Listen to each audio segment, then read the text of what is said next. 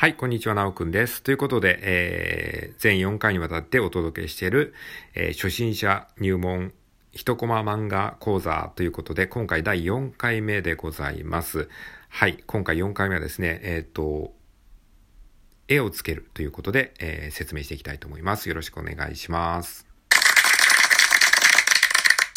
はい、ありがとうございます。ということで、えー、全4回にわたって、えー、解説してきた簡単一コマ漫画講座なんですけれども、今回最後の全4回、4回目でございまして、えっ、ー、と、3ステップのうちの、えー、3番目のステップ、最後のステップ、絵をつけるということで、まあ今までですね、あの枠線を書いて、セリフを書いて、セリフを囲むですね、あの、セリフを囲む線を、枠線を書いてですね、えー、その状態で今度はそれに絵をつけるということで、まあ今回サムネイルに書いてあるような状態の絵をつけております。まあ本当にね、めちゃめちゃシンプルな絵ですよね。こんなのは誰でも描けますよね。ということなので、こういうレベルの絵でも漫画になるんですよっていうことをですね、今回お話ししたかったので、えー、めちゃめちゃシンプルな絵で、えー、解説しております。はい。つまり何が言いたいかっていうと、この枠線とセリフとセリフ囲み線があれば、もうそれだけで漫画になってるんですね、ある意味。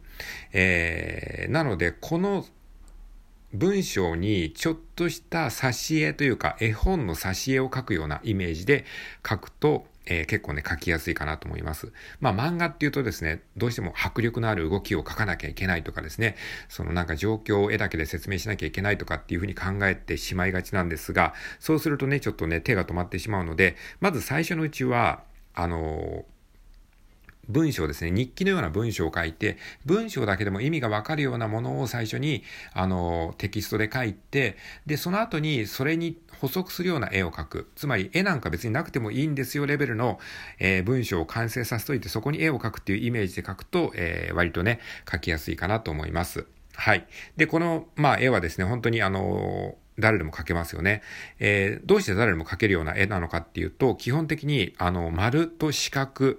と、あと直線と点みたいな感じで、まあ基本図形の組み合わせで書いてるだけなんですよね。なので、えー、このように書けばですね、誰でも書けます。まあアイコンみたいな感じですね。そういうイメージで書いてみてください。はい。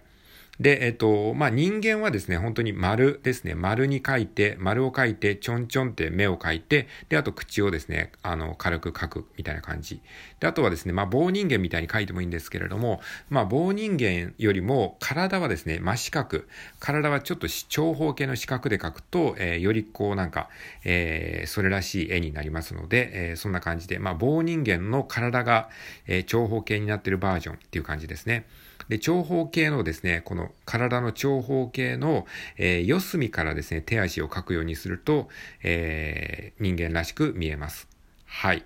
で、あの、で、まあ、絵はですね、見た通りですね、えー、人間とスマホと机がありますね。もうこれをただ3つ並べてるだけです。で、え、ラジオトークはスマホで収録してますので、まあ、スマホのイラストですね。えー、まあ、四角を書いて、まあ、もう一回中に四角を書いて、下の方に丸いですね、ボタンみたいな、まあ、ちょっと旧式のスマホに、まあ、今時代的になりつつありますけども、まあ、あの、単純な形でスマホを書くために、あえてね、こういう図形にしております。はい。で、机に関しても、えー、テーブル、えー、四角い、細長い四角に書いて、えー、直線で棒をちょんちょんってつけただけで、まあ、これだけでテーブルに見えますよね、この状況から推測して。はい。まあ、こんな感じでね、シンプルに絵を描けば、え誰でも漫画が描けるということでございます。はい。ということで、いかがだったでしょうか？今回はですね、えー、シンプルに一コマ漫画を描くということで、全4回に分けて解説してみました。えー、まあ、紙で書いてもいいですし、無料のアプリで書いてもいいですので、まあ、そういうね、あの、漫画が書けるようになると人生がより楽しくなるので、もしよかったら挑戦してみてください。はい。ということで、えー、今回は以上となります。聞いてくれてありがとうございました。